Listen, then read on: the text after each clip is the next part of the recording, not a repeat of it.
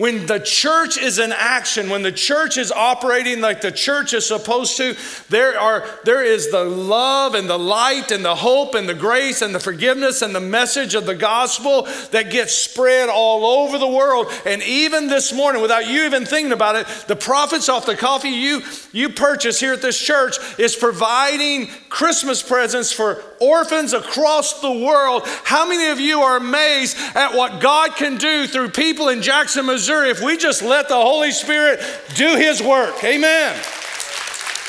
I love the church. I love the church of Jesus Christ when it's being the church of Jesus Christ. Amen. I love you here on, and I love our online campus. By the way, can we just give it up for the online campus right now and encourage you to download our message notes off of any of our media outlets right now? And I want to say a special hello to some who are watching down in Florida, and our hearts are with you, and we love you. And many around the world are, are watching us today, and we send our love out to you. Uh, listen, I love the church when the church is in action. This, uh, I shared this last night, the night of worship. My heart got grieved yesterday. I was in the gym, and I was in one section of the locker room, and there were some boys over in the other section. They didn't see me, they didn't know me, I don't know them. And, and, I mean this with all due respect, but I heard one of them talking about, you know, how he grew up in a certain church, very strict with rules and doctrines. And, and uh, he said, it just turned me against God. It turned me against it. And, and now he's uh, making money and going to college. And he was talking about his, uh, his choices with these other guys who were talking to him. And he made this statement. Here's what broke my heart. He made this statement.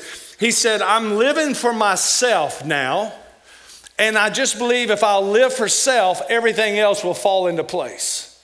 To which one of the other young men who were with him said, Yeah, I understand. My dad's a pastor.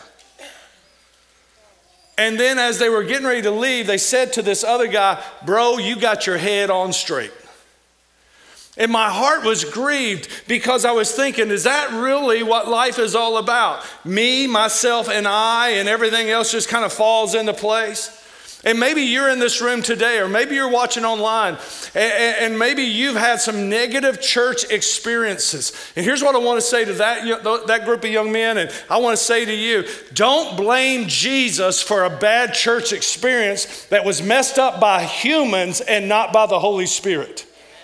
Don't blame God for bad teaching. Don't blame God for bad attitudes. Don't blame God for humanity.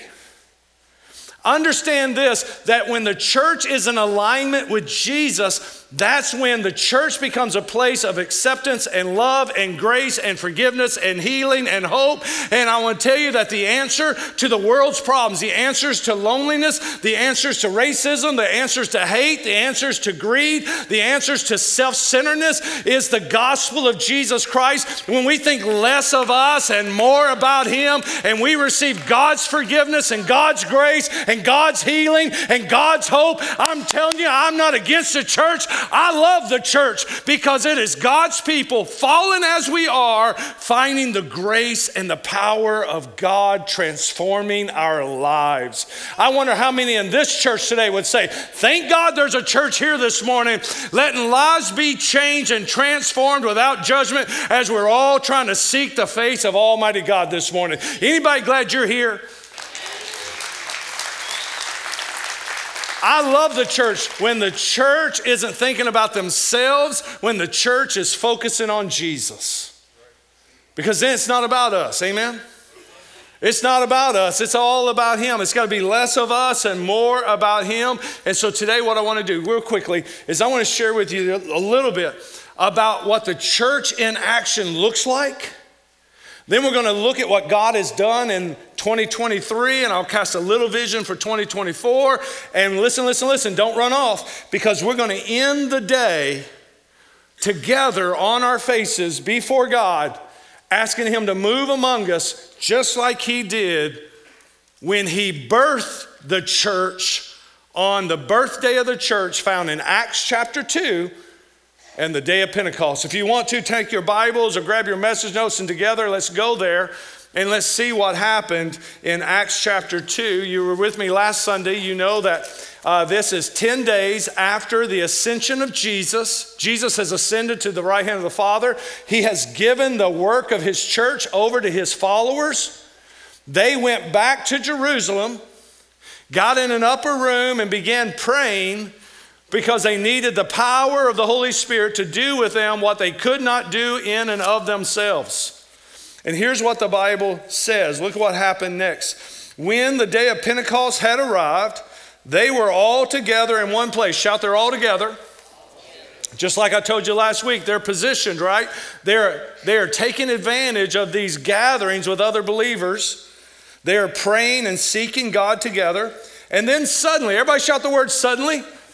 Come on, online campus, put that down in the comments. Suddenly, uh, circle that in your Bible. Suddenly, a sound like a violent, watch this, this is so graphic. Listen to the detail here.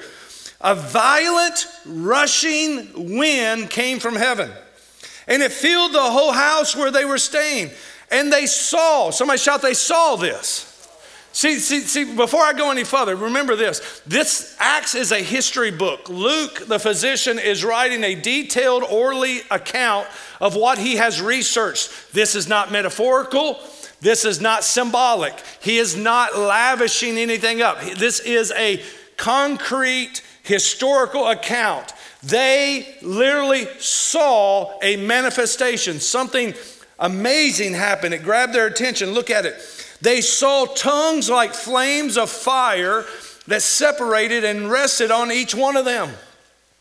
Then they were all filled with the Holy Spirit and they began to speak in different tongues as the Spirit enabled them. Now there were Jews staying in Jerusalem, devout people from every nation under heaven. Where did these people come from? These are Jews who were sent out during the dispersion after the Babylonian captivity. Jews now lived in many countries. And why are they in Jerusalem? Well, according to Jewish law, three times a year in three of the festivals, and Pentecost was one of those festivals, Jewish men were to come back to Jerusalem and worship at the temple. So the, the Jerusalem is filled with devout Jews, Jews following the law of Moses. And they're coming and they're in the city. And watch what happened. When the sound occurred, a crowd came together and they were confused. Why were they confused? Because each one heard them speaking in his own language. And look at this. They were astounded, astounded and amazed. And look at what they said. Read this out loud with me. Come on, congregation. Look, aren't all these speaking Galileans? Stop for a moment. Why is that so important for you to know? Well, let me say this the best way I know how. These are Jews speaking about other Jews. But they're from a region called Galilee, Galileans. And the way Galileans were known, the best way I know to say it, I'm going to say this very respectfully, these would have been considered country bumpkins. All right? Galileans were looked down upon by the other Jews. They were looked down upon because of their accent. Every once in a while, somebody likes to still make fun of some of the words I say because I'm from Kentucky. And they'll say, Oh, but listen, I'm not ashamed for being from Kentucky, and I'm not ashamed now to be living in misery. Now, Missouri, all right. We're all in this thing together, amen? but they would listen to the tone, they would listen to their accent, and they were classified as uneducated and uh, they were looked at as being um, uh, uncivilized. They were country bumpkins and people would make fun of them and they were amazed. Why are they amazed? Because here's what they're saying. Watch this, look at the verse. And they were all amazed. Each one of them said, Look, aren't these all Galileans? How is it? Here's the question How is it that we hear them in our own native language? In layman's terms, what they were saying was, How can they be speaking in my language when they can barely speak their own?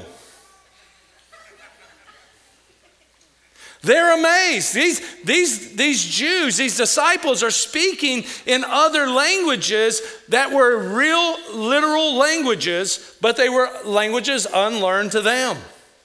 Now, listen, look at verse 11. And we hear them declaring the magnificent acts of God in our own tongues. What did they hear? When there was, it wasn't gibberish, it wasn't just tongues going everywhere, no one knowing what in the world's being said. The people there in the crowd that day, they were hearing the magnificent works of God.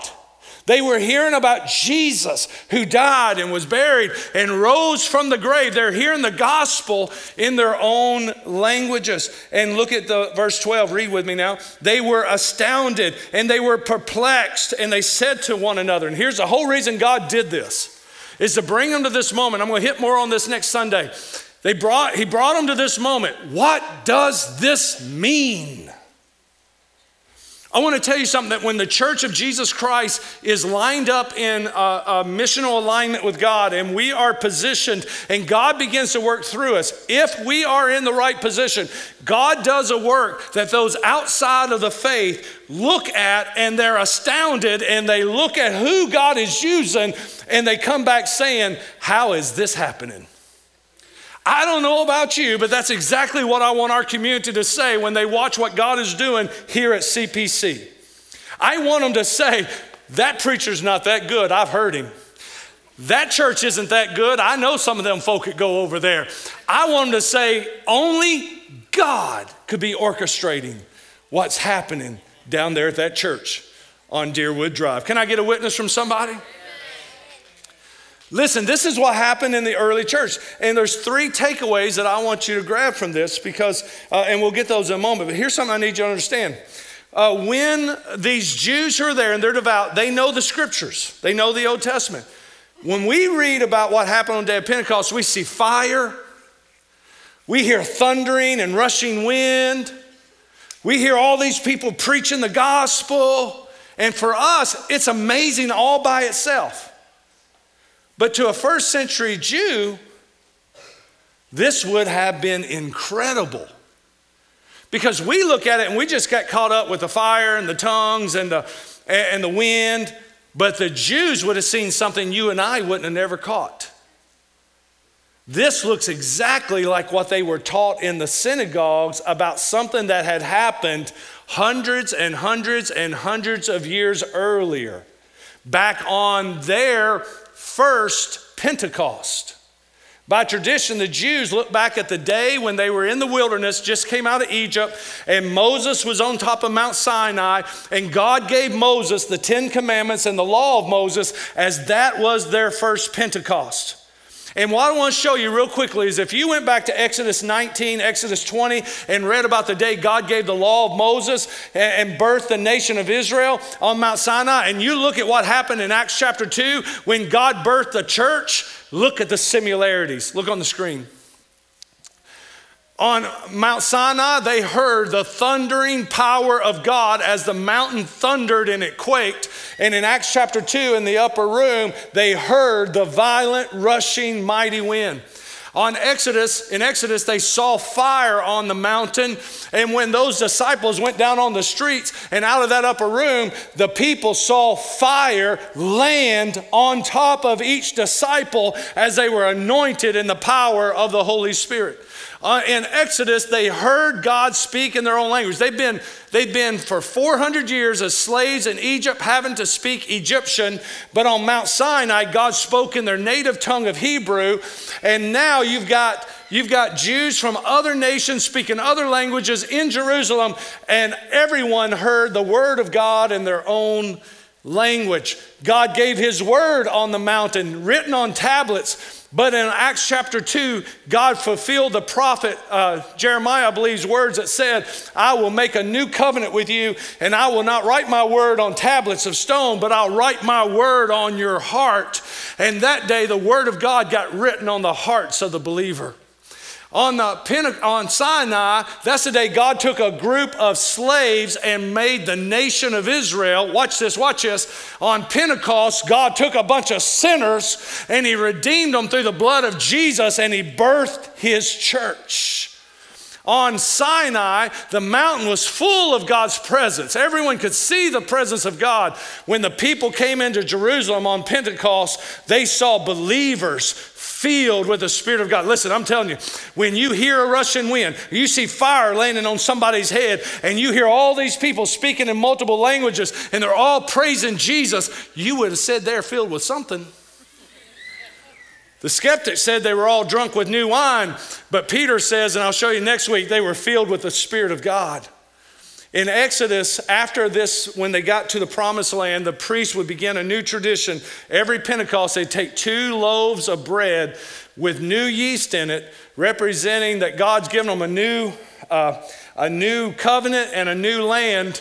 And you would look at it and say, Why two loaves? The answer didn't come until Pentecost with uh, in Acts chapter 2 because salvation now and the Holy Spirit is given to two people groups Jews and Gentiles. And every one of you here today ought to give God some praise. You watching online, you ought to put your hands together and thank God for Acts chapter 2 because that's the day the Holy Spirit came to bring the gospel to people of all races so that all who call upon the name of the Lord shall be saved. And we can be saved now because of the gospel is now for everyone. Amen.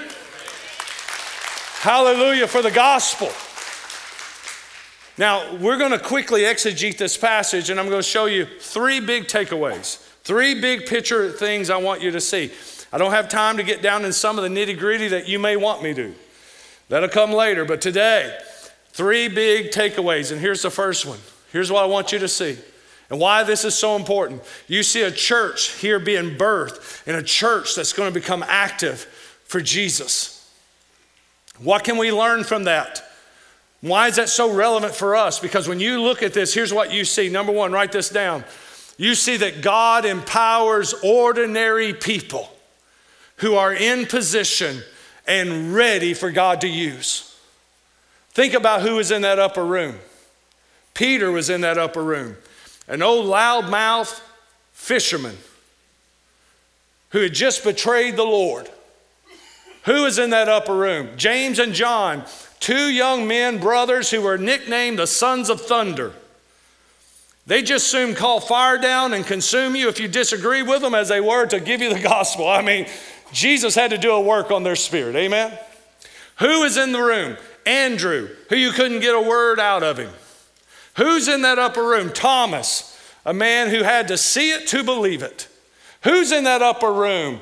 You got an accountant, a businessman. Who's in that upper room? You got old laborers and fishermen and zealots. Who's in that upper room? You've got women included. And women were never included in the first century writings, but they are in the Bible because God says they're just as valuable as the men. And God wanted you to see listen, watch this. There were just ordinary people, blue collar, white collar, men, women, people of all backgrounds and all, all kinds of lifestyles and past, and all of them are in the upper room. And guess what? God took all this diversity and He made them one. The only common denominator they had was that they all loved Jesus and they were all together together, enjoying fellowship, positioned in a fellowship, on their knees in prayer, waiting for God to move. And then look at verse uh, chapter 2, verse 2. What's the first word? I had you circle a moment ago. Come on, online campus. Suddenly, Suddenly God moved. You know what I love about God? Is that uh, He can move when you least expect it. And some of the greatest works God's going to do through Connection Point Church, I dare say, will be Him working through things we didn't plan out in advance. Do I believe in planning? Do I believe in preparing? Absolutely. Jesus said, if you want to build a tower, do you not first sit down and count the cost? Make sure you got enough to finish it. At least people mock you when the tower is unfinished. I believe we're to do all we can do. But this is then you put yourself in position, and just like this church did, and you get on your knees and you say, God, here's all I can do. It, we're going to fail though if you don't show up. God, will you work? And when you're in position and this is your spirit, this is your heart at all times, God can work suddenly without any warning. God can move through a people who are in the right position. Amen? You buying a cup of coffee, you don't even know it. You're blessing a child in Belarus. God can work through us in ways we never even hoped or imagined if we'll just make sure that we have our heart right and we're in position and we know that God can use people just like us. Don't you know there are people in this room today and watching online that say, I don't know if God can use someone like me. You need to look in this group and realize the people in the upper room that God birthed his church with were people no different than you. They were people just like you and people just like me. Look at your neighbor and shout, that puts us in pretty good company. Amen? That puts us in pretty good company. Number two, listen to me. What you see here is that when God empowers his people, watch us, watch us, we testify about Jesus. It all becomes about Jesus. See, a people who know will fail without his anointing are a people that when he moves don't take any of the credit for it. Can I say that one more time?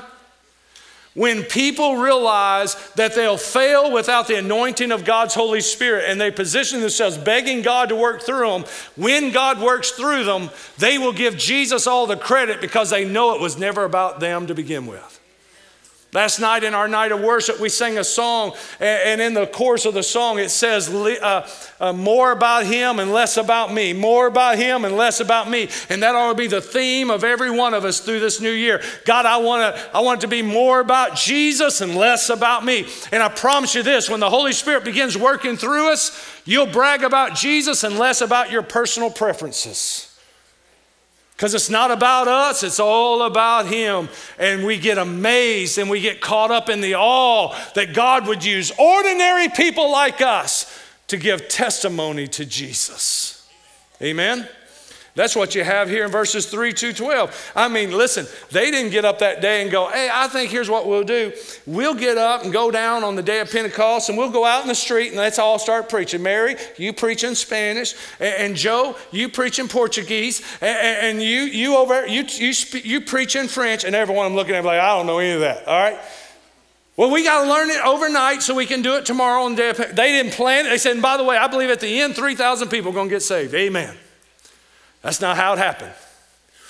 It happened by men and women who are so hungry for God to use. They're on their face, they're positioned, they're encouraging each other, they're taking advantage of the fellowship, they are praying. They're saying, God, we're going to fail without you, but God, we want Jesus to be magnified. It wasn't about their glory, it was about Jesus' glory. And all of a sudden, suddenly God moved. See, number three is this you got to write it down. And this is what I, I believe God wants to do. You see, God wants to do a work, do more through a people than they've ever imagined He could. Look at the person beside you and say, God's going to do more if you let Him than you ever imagined. You hear me, online campus? God wants to do more than you've ever imagined or hoped for. God wants to work through you. See, they didn't know how God was going to work. They didn't, they didn't plan out the day of Pentecost. They didn't know how that was going to work. They had no preface for how God was going to do this. They were just ready. How many know if you take the reins off of God and let God just be God, and you just get before Him and get open and willing and vulnerable and say, God, here's my life, here's my marriage, here's my children, here's my career, here's my finances, here's my gift sets, here's my time. God, I give everything over to you. Here's my church involvement. God, I'm going to make the most of the weekends. I'm going to make the most out of building relationships with my church family.